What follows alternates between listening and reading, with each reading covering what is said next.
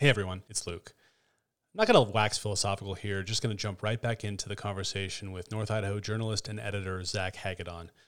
After last week's amuse bouche, our little grazing platter of all the different shades of conservatism in Idaho, we dig a little deeper this half, making a meal out of a single legislative district, State Legislative District 1, which contains Sandpoint, whose political dynamics and personalities are, in Zach's mind, a microcosm for the three way civil war, actually, maybe multi way civil war happening in Idaho right now, and maybe even nationally among Republicans.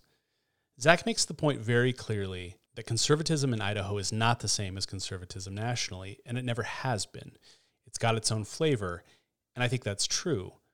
There's definite ideological exchange happening, though, and the question we tease out is whether the meat of this new shift originates in Idaho and merely has some national seasoning. You know, the ideas of Tucker Carlson and Marjorie Taylor Greene hitting like Emeril. Bam, bam, bam, bam, bam, bam. And you take some green onions and you go bam. You take some ethno nationalism and you go bam, adding a little America First flavor to what is a fundamentally Idahoan chuck roast of ideology or whether it's the other way around a meatloaf of national level grievance slathered in like a, a huckleberry reduction or something i don't know. Is that is that sufficiently uh, I, don't, I don't know. Are, are there seasonings that are endemic to idaho? I don't even know.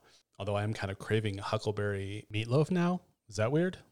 Zach clearly thinks it's the first option, that there's more unique to Idaho than not. And obviously, he's the expert. So I'm going to defer to him, but I'm still kind of on the fence, though. Whether Idaho's politicians are directly invoking QAnon or not, there does seem to be an awful lot of rhetorical and issue overlap. An unexpected part of the conversation for me, and I found this fascinating, was realizing that the place we're talking about was actually maybe not a stronghold for radicals and progressives, but it was definitely a stronghold for moderate meat and potatoes Democrats as recently as the mid 1990s, powered by North Idaho's strong labor unions. The way Zach discusses the switch from reliably, say, moderate or even a little left tilting to so red that Democrats have to register as Republicans just to have their vote mean anything because the primary is the whole game. The Republican primary is the whole game. The general is a foregone conclusion. Isn't just a story of conservative in migration and white flight. It's also a story of how national trade policies passed under a Democratic president took the legs out from under North Idaho Democrats their union allies and made it harder for them to hold back that tide. So, yes, kids, we're going to talk a little bit about NAFTA in this hour. We'll work our way back to some state level takeaways. Most interestingly, how the traditional powers of the gem state, I think Zach called them the archetypal gentlemen, statesmen, ranchers, the people that have controlled Idaho politics since Idaho was a state as long as there's been rangeland, aren't just in danger of losing power they might go extinct entirely, just like electable Democrats did a generation ago in Bonner County. It is another wild ride. But before we dive back in, very briefly, if you like range, if you like hearing two hour long deep dives into regional culture and politics, if you like hearing from brilliant, essential voices that often get overlooked in mainstream outlets, you can support our work by becoming a member at rangemedia.co slash subscribe. We keep all of our content free for everyone because we believe a person's ability to pay should have no bearing on their ability to stay informed. But we do rely on those of you who can afford to help us to do so. If that's you, we would really appreciate your support. Once again, it's rangemedia.co slash subscribe. All right, let's get to it. The conclusion to my conversation with the journalist, man of letters, historian, lifelong Idahoan, and a guy who once beat me up a mountain hiking with a cigarette in his mouth the whole way. It was a familiar slope. It was on his home turf, but still, it was a little bit of an ego hit for me. Part two of my conversation with Zach Hagadone, editor of the Sandpoint Reader, coming up.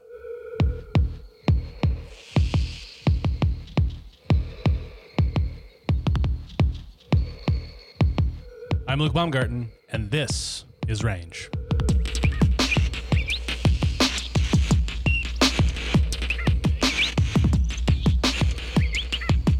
Episode 39, still.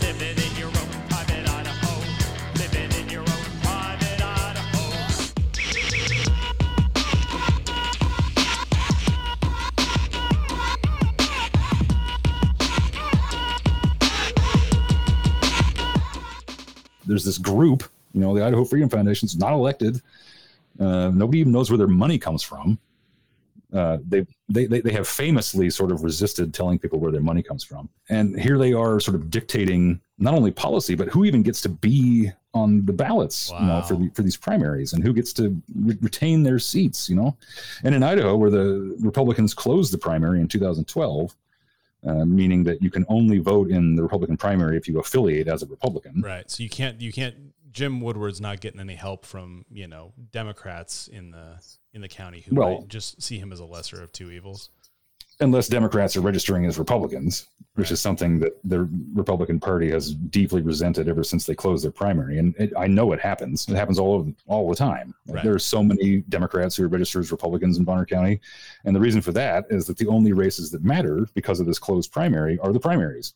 Right. I mean, the general elections have become foregone conclusions. Whoever wins the Republican primary, that's basically what the general is going to be. All right, so let's call an audible and let's go into the first legislative district. Let's go over there and then we can go back to the statewide stuff and get Janice McGeachin and all the all the the weirdness happening because what we thought we would do with the first legislative district of Idaho, which again is like the upper half of Bonner County and then all of Boundary County, uh, a good chunk of the the state north of Coeur d'Alene, Hayden area. So I was noticing that the party affiliation broke breakdown was really fascinating to me. Mhm. 55% Republican, 34% unaffiliated, only 9% Democrat. So is that is that an accurate reflection of of the actual uh, ideology or is that a reflection of people being like, okay, cool, if the only election that matters is the Republican primary, I guess I have to register as a Republican to have my vote matter. That's absolutely a reflection of uh, of strategic voting. I mean, I, I guarantee you, looking at the kind of partisan breakdown is not going to be accurate to what people actually believe Yeah. in any way up here. It's just that people have recognized that if they want to actually have an impact on who's representing them in Boise, they must register as Republicans Wow. so they can vote in the primary. Wow. And what that's done, though, is it's insulated these people entirely from their constituents. If they can make it through that primary, then they have nothing to fear from the voters. Oh, And and Yeah. and the state party, the state party understands this, and the Idaho Freedom Foundation understands this, and all these other con- constellation of conservative groups in Idaho understand that the primary is what matters. And because the primary is closed, if you can get that victory, that's who you need to please is the Republican primary voters. Yeah. And once you're past that, then you don't owe anybody anything other than you know sort of the partisan groups that got you there. And wh- wh- Which, which is why that the you know the actual partisan conflicts in the state devolve down into inter-conservative fighting of course. with various stripes of conservatism. Right. Yeah. So the other thing that I found fascinating was that until literally until well as late as 2000, there were Democrats in in office in this legislative district. Jerry Stoicheff looks like he was the last House member.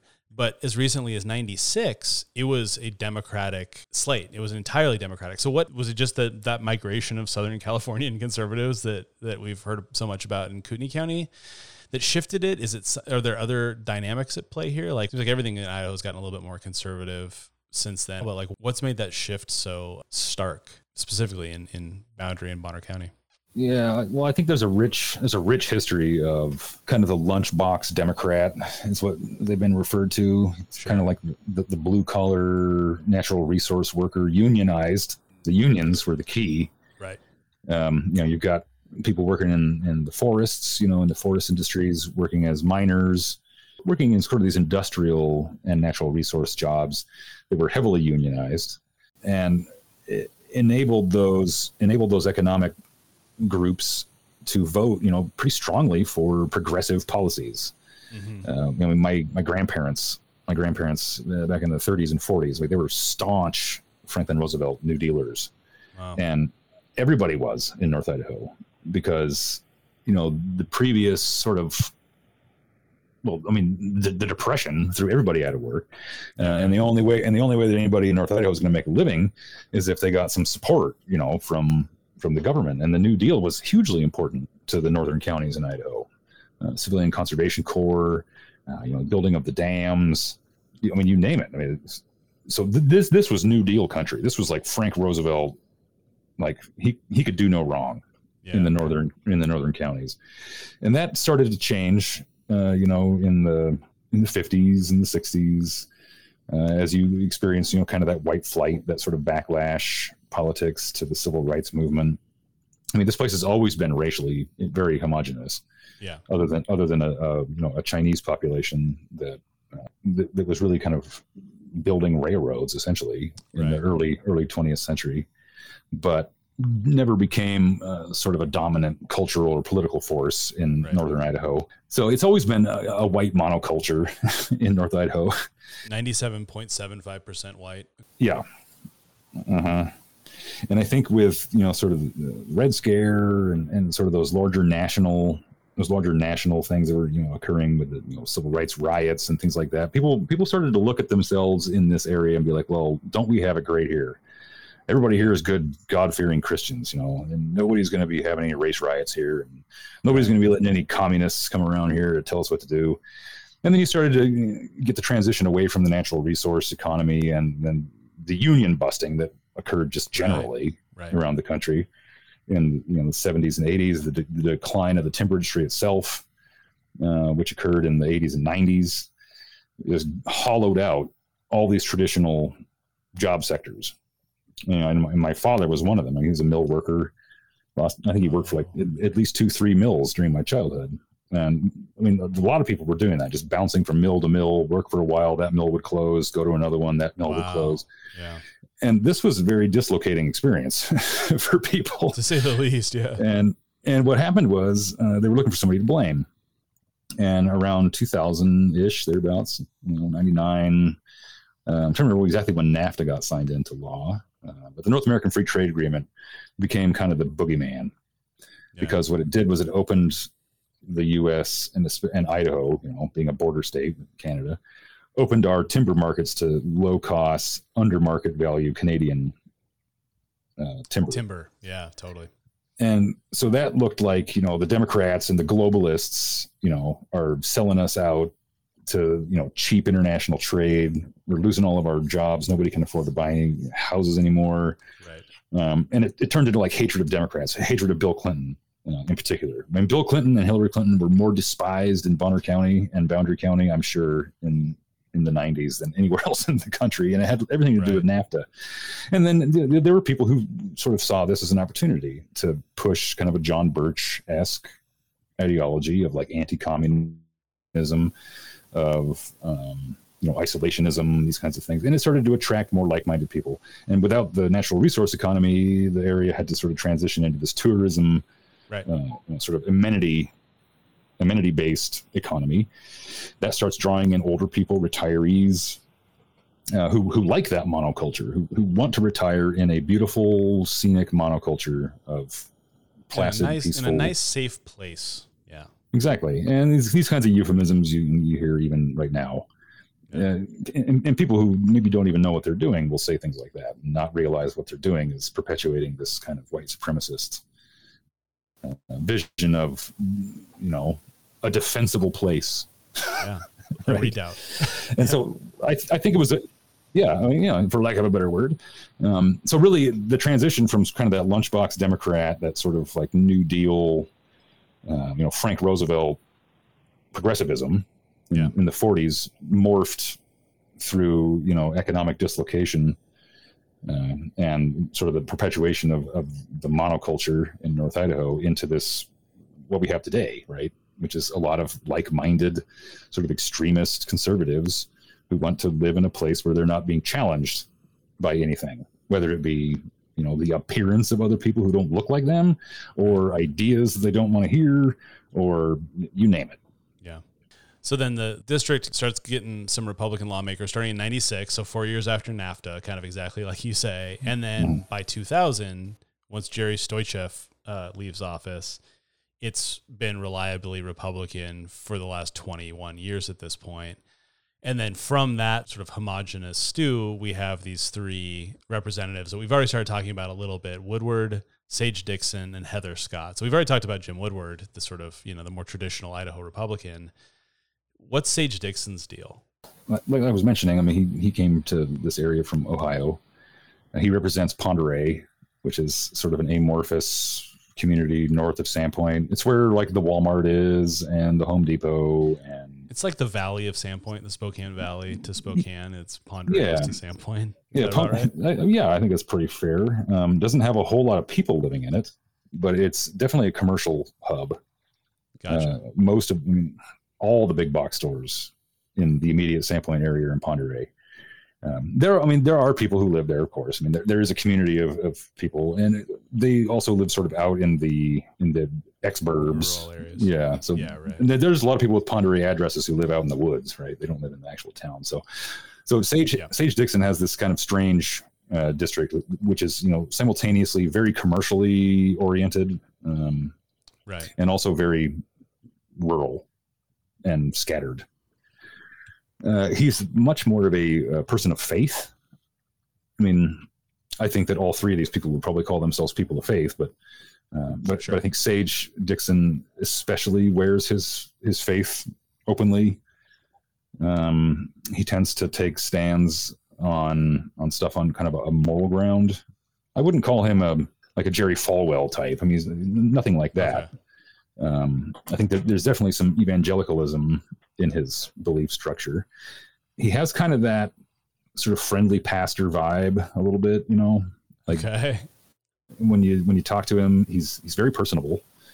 Um, Yeah. He's he's professional. He doesn't tend to go into these rhetorical flights of fancy. Uh, but his votes, you know, are always going to be very hardline conservative, especially on things like abortion, uh, stuff like child health care, things like that. He uh, kind of made his big stand on the initiatives process in the state, trying to make it harder Oh, interesting. for initiatives to be passed. That was kind of his baby a few sessions back. He came with a bill that would have uh, kind of increased the, the requirements for getting an initiative on the ballot. It was shot down by the governor at the time. He returned with, I think, four bills. He he basically took his bill, chopped it up into four different things, tried to get that passed through. It didn't work. So that's that's one of his things is like you know rural representation. He thinks that the current initiative process favors the urban centers at the expense of Right. the rural areas. That a bill very similar to his actually did make it through this past legislative session, which Reclaim Idaho, which is the group that got the Medicaid expansion initiative passed through the state in I think 2018. They are now suing over that that bill, and this is hilarious. And in a in a really kind of savvy political trolling maneuver, are now going to file an initiative to get the initiatives bill overturned. Oh, that's funny. Yeah. That's great. So that's kind So- of where Sage is. I mean, I, I, see him as much more of a uh, of a religious conservative. Uh, he does tend to sort of travel along the same kind of, I wouldn't say anti-government, but uh, government skeptical road as Heather Scott. I, I don't know how long how well they get along. I'm not sure about that, but Well, and one of the things that strikes me is that, like, you talk about conservative political Christians, you know, Christianity is kind of a, a minority position in America now. Like, there's sort of like fewer church going folks than there ever have been, and fewer people who sort of vote that way. And so the the move nationally has been to kind of adopt in, in important ways kind of anti-democratic measures to assure the like the protection of minority rights. Minority here meaning like anybody who's like not in the majority. So it strikes me that that initiative process is kind of an anti-majoritarian move, like hmm. trying to restrict the ability to do initiatives is an anti, you know, we in Washington State we get annoyed with Tim Eyman because he's always trying to get these really you know hackneyed conservative bills passed that the state legislature doesn't want. This is like the the conservative state version of that, where it's like something like Medicaid expansion can pass through a ballot initiative because people want it, yeah, but it would never would have passed the House because it wouldn't have you know passed the the conservative sniff test. And so this is a way of sort of further just so people understand or and, and make sure that I'm I'm understanding this correctly. Like the the reason to sort of neuter the initiative process is to further concentrate more and more power with the state legislature. Yes, I think that's absolutely what's going on. And furthermore, I would argue that I strongly suspect that there are a lot of lawmakers, including people like Priscilla Giddings and Heather Scott, who would who would like to see the legislature go full time. They don't say that, and they haven't said that.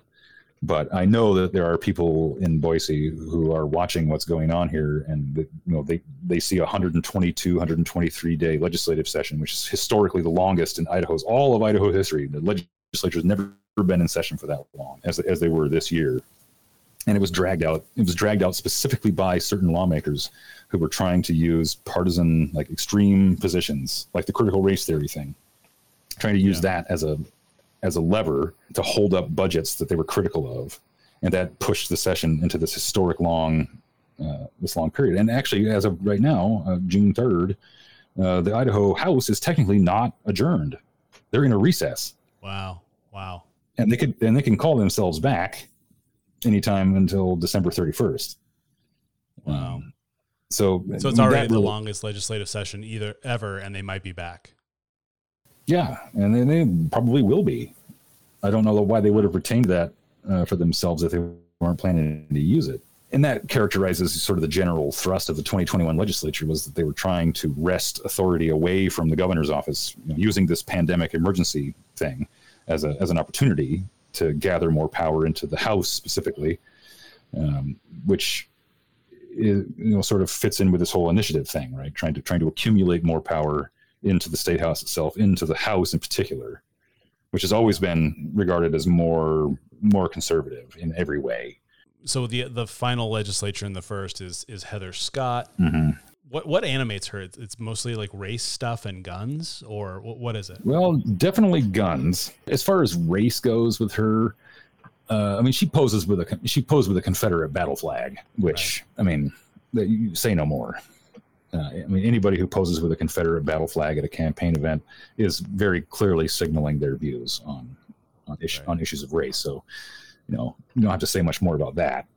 She has most definitely leaned into the Second Amendment crowd. Uh, in fact, Right. y- you drive around Bonner County, you know, you'll see signs and bumper stickers and stuff uh, with, with Heather Scott, like Heather Scott defends my rights, or Heather Scott, I'm for Heather Scott, whatever this. Um, Yeah. But there's a big old black AR-15 on On the sticker, that. That's like her campaign art. Yeah. Uh, so she very definitely, I, yeah. So she very definitely identifies herself with the, the Second Amendment crowd. She's really into the the whole anti-government movement, you know, the militia type Yeah. stuff. I mean, I've already mentioned a couple times, you know, she went down to Malheur and, and you know, rubbed elbows with Ammon Bundy and that whole crowd.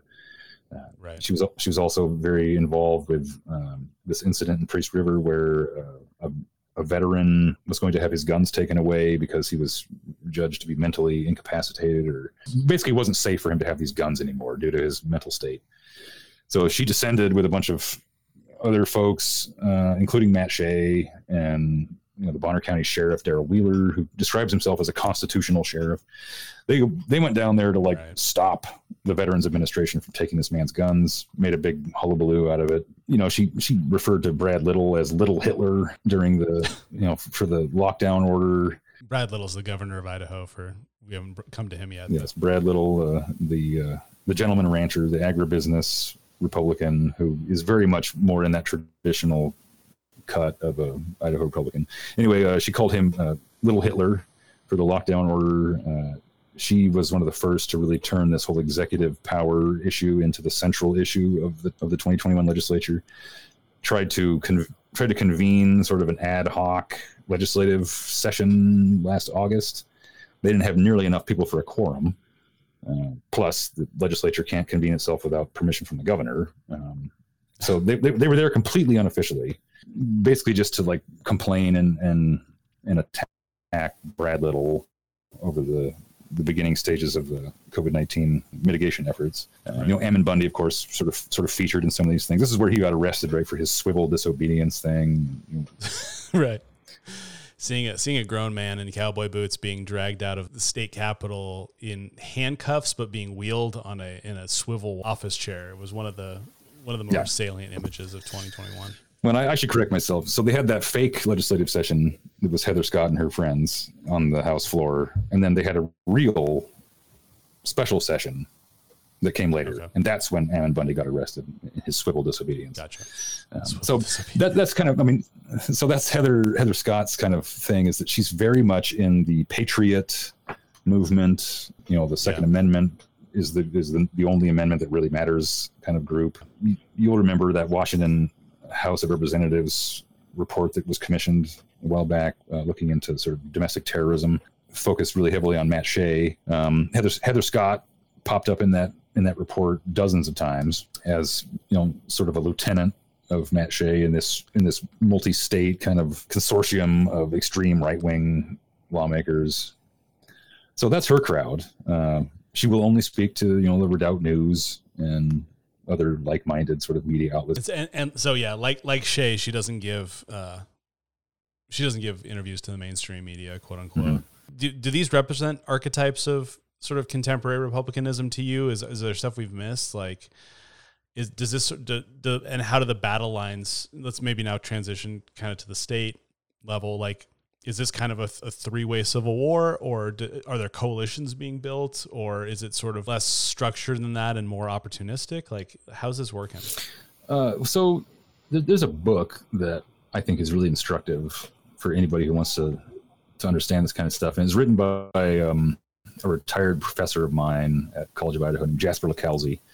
He was the chair of the uh, political economy department at uh, College of Idaho, and he wrote this mm, book two years ago, or published it two years ago, and it's you know aptly titled "Idaho Politics and Government: Culture Clash and Conflicting Values in the Gem State." And what he does in this book is and, and literally has a chapter called "What's Wrong with Idaho," right? Which is kind of which is kind of what we're talking about.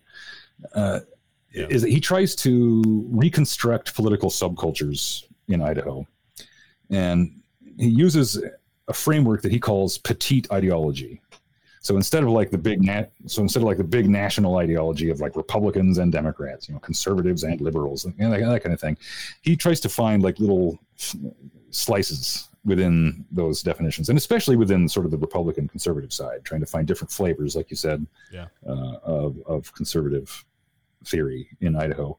Um, and in broad strokes, he sort of looks at individualistic conservatives, sort of like the liberty conservatives, and the moralistic conservatives, which have a more communitarian sort of attitude. And that's kind of the big the big tent, if you will, individualists versus moralists. Yeah. And if you want to look at it regionally, Idaho has essentially four distinct regions, right? There's North Idaho, there's Southwest Idaho, which you know, sort of Ada County, the great state of Ada, as they call it. You know, the you know, Boise, Boise being the county seat, um, most populous part of the state. The great state of Ada operates in its own universe.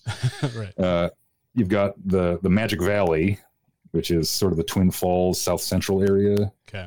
And if you and if you, I mean, I've been through that area hundreds of times, and I have yet to find the magic, but it um, it's it is it is like desert blasted wasteland in many many places. I mean, you're talking like Roadrunner and Wile E. Coyote. I mean, this is like the border of Nevada and Utah, Yeah. Yeah. yeah. um, but but very deeply ingrained with agricultural, like big agribusiness stuff like that Gotcha. um, and then Eastern Idaho, which is you know Idaho Falls, Pocatello, and that might as well be Northern Utah, which is what it's referred Right. to. Uh, That's a where like folks in the BYU. Idaho is too, right in Rexburg. Yeah, and sort of the some of the most influential sort of Mormon institutions are over there. And the, the Mormon influence does you know kind of bleed from from Idaho Falls, Pocatello, that Eastern Idaho area, across the southern part of the state. It doesn't quite penetrate to the north. Yeah. Okay. Uh, there's not there's not a lot of Mormon influence, you know, north of say McCall. Um, but anyway, so you, you've got these four areas, and LiCalzi in his book will sort of try to apply this this rubric, right, uh, the individualistic versus the moralistic to each region. And broadly speaking, he'll say like North Idaho is the individualistic, most individualistic part of the state Okay. this is this is where sort of the uh, the Jeffersonian types will live, right? Right. You know, less government, the best. You know, get out of my face, leave me be, that kind of thing. Yeah. You go down to southwest Idaho, so Boise area. It's it's moralism, so it's more like a Hamiltonian kind of community, Yeah. good, but you know, tinged a little bit less with individualism. I mean, that's there for sure. The Magic Valley is almost the reverse of Boise Okay. so more individualistic, but still there's some some moralism, and then Eastern Idaho would be kind of the most moralistic Right. part of the state, Right. and a lot of that, of course, comes from the church being a community. So a, a- you know, a faith community sort of automatically creates this situation where people are more community minded, Right. especially especially if they're all in the same church, right? Which Right. Well, that's the thing that's important is like that, that sort of moralism, at least in my experience. and So correct me if you, or if this doesn't really match up with what you're saying. It's like that communitarianism is very very strong in, in the evangelical tradition I grew up in, but it was it was communitarianism for the in group. So I was like, if, as long as you were part Yeah. of the church, they would take care of you till the day you died. If you weren't in the church, they didn't give a shit about you. Yeah, well, and uh, I, I should note that when I'm when I'm saying moralism and like morality, I mean, I'm not talking about like moral goodness. Right. This is like but it is a, it, Just- it's the very specific interpretation they have but but it is like it's Yeah. it's one of the more you know interesting and nuanced things I don't, I don't think get talked about this is slightly tangential it's like there is very very strong community cohesion in in christian communities like that and then maybe typified by the mormons around here so as long as you're part of the in group there is a communitarian strain of Mm-hmm. you know we, we need to take care of each other like and that's that sort of gets glossed over in the sort of certainly in the national gloss around what makes a good you know hashtag republican uh and i just wanted to underscore that because it, it does seem like it's it's a missed piece of the analysis too often i think Yeah, I think you're absolutely right, and that's that's something that you know LiCalzi keys in on as well. Is that um, it is sort of the in-group politics that enable that community notion, and the and the most successful politicians in Idaho history, anyway, have sort of blended these two things, um, you know, in in a relative balance. Yeah. And he would refer to them as sort of Wilsonians, okay right? And you look at people like Cecil Andrus, who was a Democrat, yeah you know, often regarded as the greatest governor in Idaho history. He's a Democrat. Phil Batt, Republican, also sort of regarded as one of the best Idaho governors of all time. Andrus and Batt are buddies, right? I mean, yeah this is sort of the sweet spot, right? That LiCalzi would talk about, like in Idaho politics, is you take this individualistic, this moralistic thing, you get this Jeffersonian, this Hamiltonian idea, and you blend it together and become a Wilsonian, and then you're effectively governing from the center. Yeah. Such as you can have a center in a state that has four distinct geographic regions with wildly different um, geographies. I mean, up here, in North Idaho, I mean, this is like Pacific Northwest, right? We Yeah. got forests, we got lakes, we got rain. You go down to Boise, it's high desert. Like there's sagebrush. I have literally seen sagebrush blowing down the street in front of my house when I lived in Boise. yeah yeah Um, Magic Valley, like I said, I mean, it's like blasted Mad hellscape yeah desert, and then Eastern Idaho. Well, and Eastern Idaho has you know nice big rivers, you know plains, and then it of course just flows right into Yellowstone for God's sake. yeah So I mean, we're talking about an enormous geographic variety with very different local customs and you know religious affiliations and all these kinds of things. So to be a Wilsonian is very difficult in this kind of environment. I would say that Jim Woodward, if you're going to try to turn these guys into avatars, you know, of Yeah. uh, of the sort of political orientations in the state, uh, Jim Woodward, I think, does a better job than almost anybody of fitting into that Wilsonian sort of middle ground yeah which is which is of course why the Bonner County Republican Central Committee hates him. Uh, Heather Scott clearly would be, you know, one of these like firebrand individualists, sort of Jeffersonian politicians. In LaCal's in the in book, he specifically comes out and says, you know, the Idaho Freedom Foundation is the most Jeffersonian group in the state, and he doesn't talk about Heather Scott specifically, but I feel like his analysis would probably hold for her as well. Yeah yeah. So you so you've got that strain like the the almost it's so individualistic it's almost totalitarian. Yeah. Right? Yeah. it's like the horseshoe is bent so far that it's almost meeting itself. Yeah.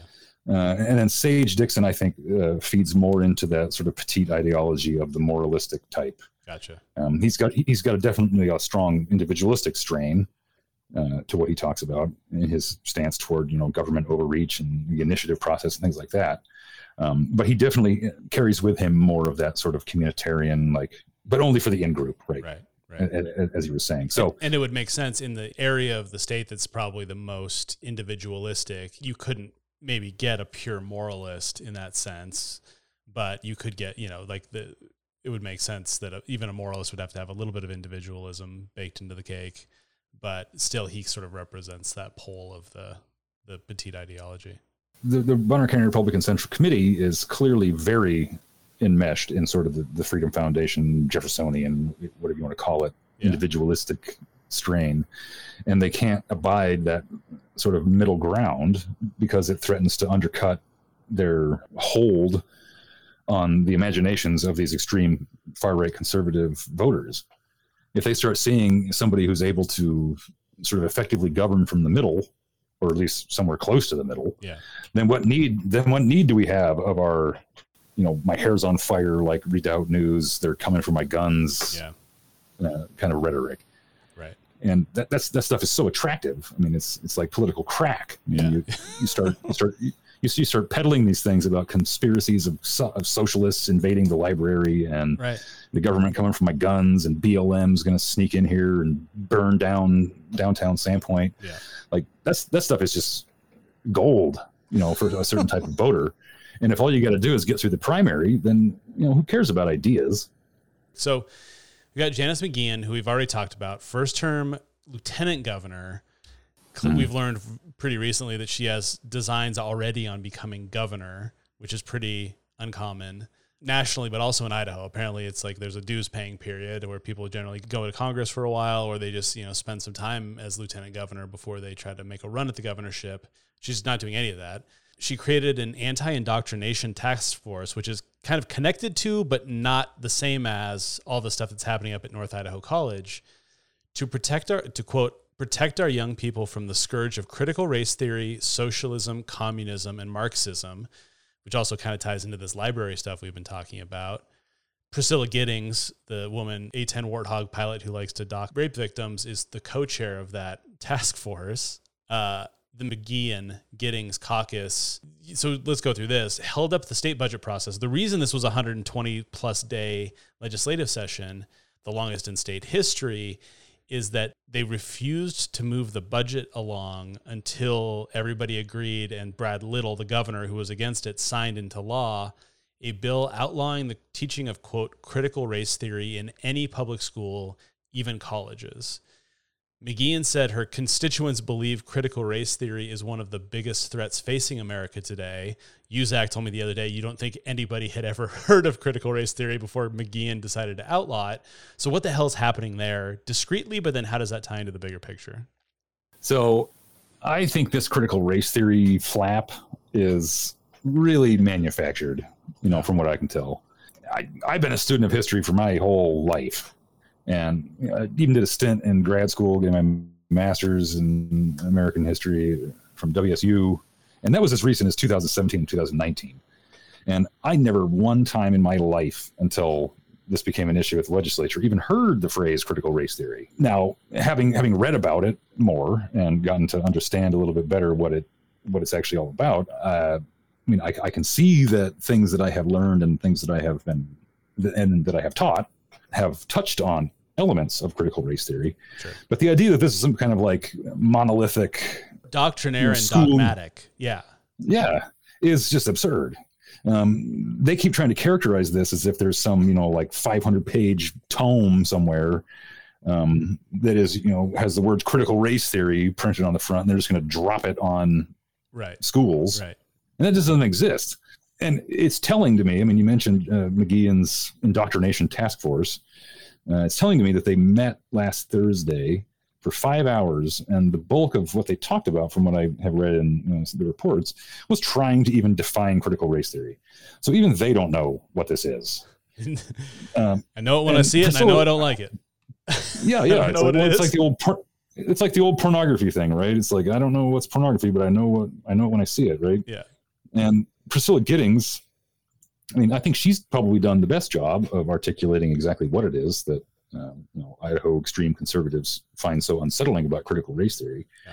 when she when she said the quiet part right out loud right she's like this is an attempt to make white students feel guilty about being white and to hate america Yeah. and to and to believe that, that America is fundamentally white supremacist. That's what they're worried about. I mean, it has nothing to do with the actual academic practice of critical race theory, which you know is is an analysis of the of the systemic racial disparities that are embedded in American jurisprudence, Right. um, going back all the way to you know before the founding of the country, right? I mean, and, and there's nothing suspect whatsoever about that kind of critical analysis. It, it's just recognizing a historical fact and then investigating it. Now, people can reach their own conclusions based on whatever sort of academic framework they're going to use and their own academic toolbox. Yeah. But the the idea of outlawing a form of analysis simply because you don't want to have the potential for people to have a certain type of conversation Yeah. is just about the most draconian thing I can imagine. And I also find it very suspicious that there are simultaneous efforts, you know, along with whatever this has gone on in Idaho, um, that there are simultaneously other bills attacking this exact same thing popping up in states all over the country. To my mind, you know, that looks very much like a concerted, sort of nationally directed effort by Yeah. some group or groups flooding legislatures with model bills on this one subject. And I don't know this for sure, but when I see the Idaho Freedom Foundation making this one of its signature issues, Right. I mean, they're the ones they're the ones who started beating this drum before anybody. Um, specifically targeted at Boise State University, Right. saying that they were indoctrinating students with all this. Meanwhile, an investig- an independent investigation from Hawley Troxell law firm in Boise uh, that went on for months found absolutely no evidence that any Boise State University student was ever made to feel guilty because they were white. And no indoctrination occurred. Yeah. Yeah. Yeah. Meanwhile, but then IFF issues this release saying, like, well, that's like saying you're going to believe, um, you know, a criminal as his own judge. Yeah. so they're just refusing to believe it. Right. whatever. But given that they have ties to these uh, these big national organizations that are known to front model legislation on Yeah. extreme right wing issues, it just seems very convenient to me Yeah. that all of a sudden critical race theory is you know the, the greatest threat to the American way. And then it's a, a threat all over the country. Totally. And while it's like bubbling up in legislatures now, it's like I do think that that's like the red meat that everybody from like Tucker Carlson to campus reform has been banging on about this for a really long time, maybe even pre- probably even predating Trump in the campus reform case. Is that sort of like that echo chamber? There are national echo chambers and clearly seemingly uh, local ones as well, sort of banging on around about these esoteric things that suddenly when they bubble to the surface can seem kind of shocking. But when i was thinking about this stuff i'm like oh wait i've been hearing about not even you know critical race an undefined boogeyman similar to critical race theory. It hasn't always been called critical race theory but it has been around. Mm-hmm. Like campus indoctrination has been a big right-wing talking point for probably the better part of a decade and so it's interesting that there's clearly like a local flavor to this but it is a it's it's a part of a mm-hmm. national trend and maybe they're just trying to ride a national wave so is it like a trumpian wave do you think or is it Well, yeah, I mean, I, looking at some of these laws around the country, proposed laws related to critical race theory, I mean, they they use in some cases verbatim language out of an executive order that Donald Trump was, you know, throwing around about critical race theory. So clearly, there's a direct connection. I mean, do I do I think that Idahoans have been sitting around, you know, like wringing their hands over critical race theory? yeah and you know people like Giddings and McGeachin are like responding to their existential dread. No, no I- yeah no, I do, I do not. I, th- I think it's a straw man uh, that's being trotted out to inspire, you know, a politically advantageous terror among a certain strata of conservatives who are looking at movements like Black Lives Matter specifically yeah uh, as posing a direct threat to what they see as, you know, the stability of the nation. Right But it's really their is really their anxiety over the precariousness of white supremacy. Yeah. Um, in, in the face of you know a growing recognition of systemic racism, which has been a long time coming, and, and I think what some of these people are rightly recognizing is that history is coming for them.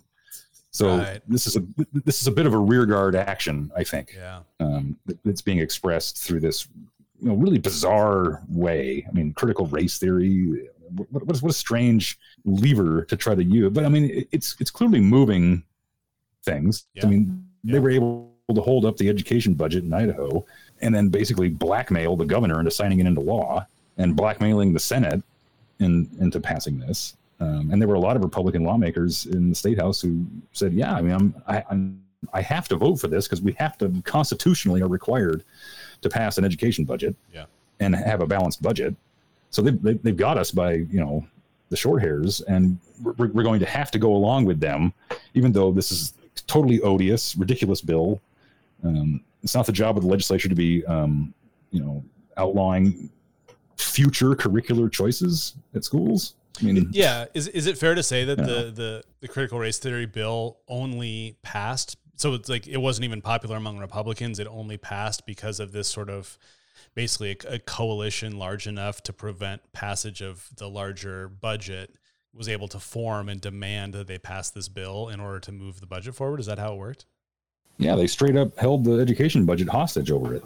There was a, a chunk of money from the federal government that was supposed to fund an early childhood education piece in the larger education budget. And Heather Scott, in particular, and also Priscilla Giddings, made just mountains of hay over the idea that over this over the idea that this that this piece of federal funding was going to be the sort of back door uh, through which critical race theory was going to infiltrate elementary schools So yeah, Uh, you're gonna, your your your toddler in pre-K is going to be told that they're bad because they're white, uh, unless we hold up. Wow, unless we pass this bill, yeah. Uh huh. And they got enough people to sort of get on this bandwagon, despite the fact that they had no evidence for this. Yeah. Despite the fact that no evidence has ever been produced by anyone that any of these, you know, supposed books or lesson plans or idea or any of this stuff has ever been or ever been considered or even ever will be considered Yeah. uh, for Idaho schools. They have no evidence for this. Heather Scott sent out a constituent email blast, you know, to, to everybody and had a bunch of books on it that she allegedly were going to be used under this federal program. But even in her own newsletter, had to admit that, well, you know, the link to this is gone now, you know, suspiciously. Uh, yeah. And you know, I was just like, okay. it's like she couldn't even she couldn't even provide sources for her own allegation that these were like these radical left wing books were going to be used. She couldn't even provide that yeah. Jeez. and and they were just i mean sure these books exist but there's no indication that they're going to be used in idaho schools and it, and either she's completely ignorant of how curriculums are developed or curricula are developed or she's you know, willfully lying uh, but you don't just like plug and play a curriculum like they have to be built in a public process by you know school boards by superintendents by teachers Yeah.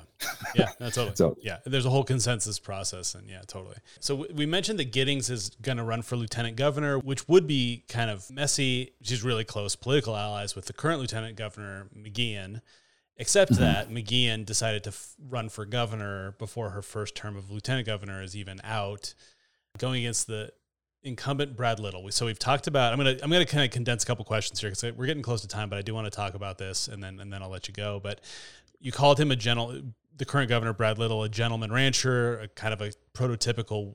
Do, do you consider him a Wilsonian maybe? But he's just like a kind of a normal Idaho Republican in the in the mold that we've talked about, seemingly. She runs decides to file to, for run to run for governor against him, and then in one of the more hilarious, I got to give it to her, just like amazing political stunts, he leaves the state to go to a governor's conference. So technically, the power of the state falls to her because he's no longer in the state. And McGeachin issues an executive order banning mask mandates that was only ever going to last for one day because Little was going to be back in state the next day. So she was banning mask mandates. There wasn't even a mask mandate.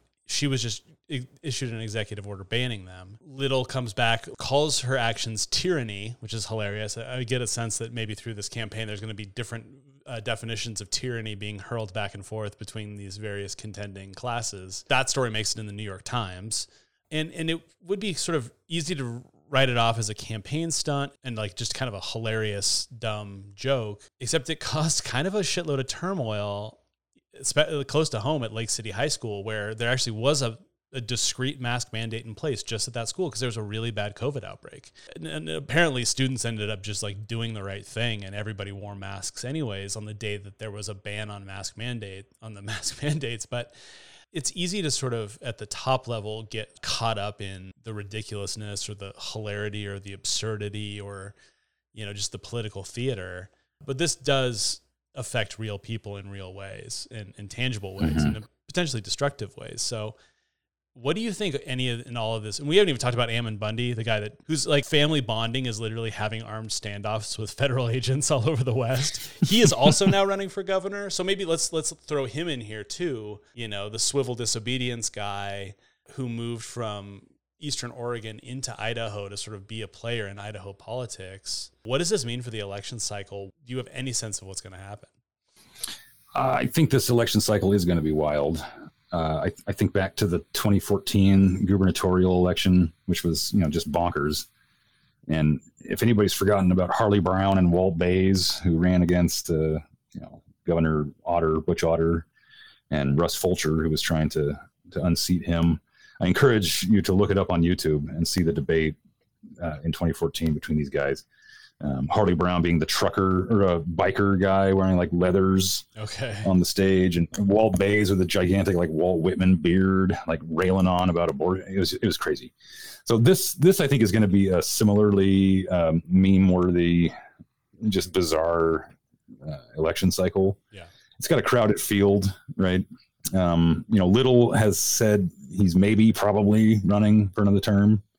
So he, had, Oh, he, he I don't know why he's okay. he's being very coy about it. Um, he's had a couple of interviews with various news outlets down in southern Idaho, and, and he always just kind of you know winks and nods, you know, saying like, "Well, of course we're thinking about it." Right. Yada yada. I mean, it, if I was in Tibet, I would say that he's going to run again. Yeah. And he's you know he's he's running as that kind of rational mind the store type chief executive guy, like Yeah. Sort of the boardroom cowboy kind of thing, which is has always worked in Idaho. Uh, and then you got McGee, of course, who who's trying to flog whatever threat du jour she can uh, into office. Uh, I mean, McGeachin's got the star power, right? She's she's the wild and crazy. You know, I mean, there, there's a video out there that she made with a bunch of other hard right conservative lawmakers, uh, including Heather Scott, where she appears in the video sitting in some kind of like military grade looking truck, and she's talking about you know Idaho freedom and all this, and then she literally pulls out a Bible and a handgun and like brandishes it, you know, in front of the camera. So that I mean, that's McGeachin. Like she's she's going to pull more headlines than anybody in this race. Yeah. Brad Little in any other environment, political environment, would be almost entirely assured of a victory, just because the you know the powers that be like him, because he is part of the powers that be and has been for a very long time. But but that sort of insurgent um, wing of the party, I think, is a lot more powerful than a lot of people want to give it credit for. As far as Ammon Bundy goes, uh, I mean, I keep hearing conflicted stuff about whether or not he actually is running. I heard one report where he tried to file the paperwork to do so, but it turned out that he wasn't registered as a voter. Sweet. So that was a problem. Uh, he's, I mean, that guy, well, and he's currently literally banned from the state house because of all of this. Quote, let's let's Well, been- g- generously call it civil disobedience, but basically just disruption and and grandstanding. He can't even Well, go in the state house he's running for. everywhere he goes, he gets arrested, and he does it on purpose. I mean, I don't know. His bumper crop is is headlines. That's that's Yeah. that's what he ranches. Right. So uh, I don't I don't think he's all that. I think McGeachin sucks the air out of whatever Ammon Bundy might do. yeah. Uh, I mean, it's really Little and, and McGeachin. So uh, what, what I'm also interested in, I guess, for the first time ever, is lieutenant governor's race. And in Idaho, we don't run governors and lieutenant governors on a ticket, right? They're totally separate. And, and in this one, you know, we have Priscilla Giddings, you know, the mini McGeachin, Right. Scott Bedke, the House House Speaker, um, and then we have this other candidate named Luke Malek. Luke Malek. And Malek, I find particularly compelling. okay. And so I've known Luke since we were both students at the College of Idaho, uh, going on 20 years ago. He was a year behind me in undergraduate school. Very active in Republican politics then, you know, as a student. But also, I, I'm compelled by him because of what he represents in the Idaho GOP. Hmm. So he was one of the youngest legislators in the state house. He served three terms from 2012 to 2018 in the House, uh, representing District 4 in the seat A Gotcha. which is basically like Coeur d'Alene. So Yeah. An, an, an important district and an important seat. Uh, he's a lawyer. Uh, he's got from got a lot of interest in healthcare. He's worked in the healthcare field, you know, from from the legal side. He tried and failed to win the congressional seat. It's held by Russ Fulcher right now. And he just generally represents a more kind of aspirational rather than eliminationist vision of republicanism Interesting. That is is kind of that Wilsonian thing, right? That we're, we were talking about that makes room for compromise and listens to a variety of perspectives. Still conservative, sure, Yeah. but it's but it's not like the scorched earth conservatism Yeah. yeah right. that that that represented by like Giddings and, and McGeachin. Uh, he's well liked by all the people you traditionally want to be liked by in Idaho politics. I mean, he's got the big business lobbies. He's got the grand old statesmen and stateswomen of the state. Uh, he's got the natural resource folks. He's got firefighters, Yeah. stuff like that. Um, I don't know if I'd call him an institutional candidate, not like Bedke. I mean, Right. Bedke is a, I mean, he's he's institutional to the core. Yeah. Um, but Luke, Luke does have a lot of. He has experience in the state house. He understands how it works. He's got friends there still. He has his own mind though, right? And he isn't afraid to to speak it. He's had big run-ins with the Idaho Freedom Foundation, and uh, you know Brent Regan, who's sort of the, the godfather of the Kootenai County Republican Central Committee, Yeah. sort of the, the kingmaker you know and regan of course also sits on the board of the idaho freedom foundation so there's a little bit of you know crossover here Yeah. Right. uh, but but neither of those you know iff and, and brent regan are not fans of luke malek they absolutely despise him Interesting. uh, they've got they, they've been in very public you know sort of wars of words and editorials and whatnot up in the Coeur d'Alene press and going back, you know, to even when he was in the state house.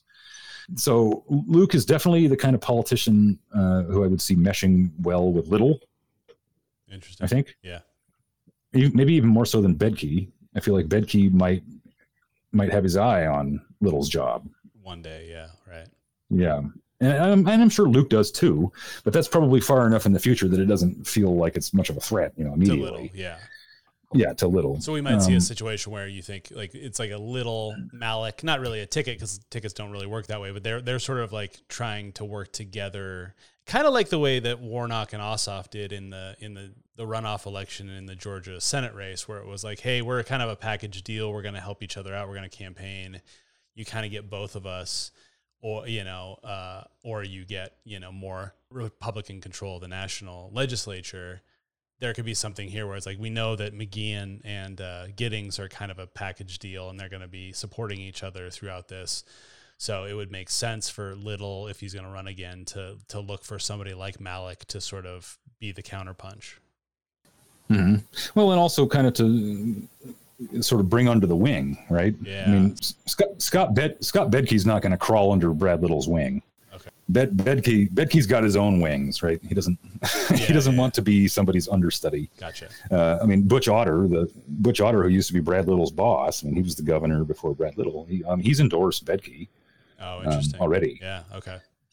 So I, I, I don't know. I mean, I could see them probably having a collegial relationship, Yeah. you know, to a degree. But but Bedke's, I mean, he's he's supported some of this stuff, saying that you know Brad Little overstepped his bounds with the emergency orders around COVID and all this kind of thing.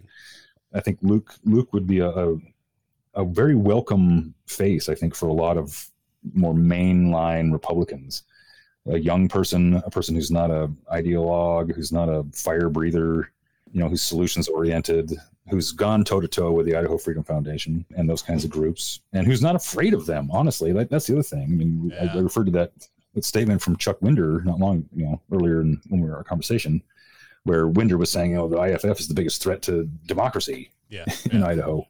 And I think there's a lot of people who feel that way increasingly on the Republican side. And Luke would definitely be their their candidate. But I can't I, I can't wait to see him debate Giddings. Yeah, totally. So then maybe the um what what I was sort of saying about the governor's race might apply here too, where it's like you know.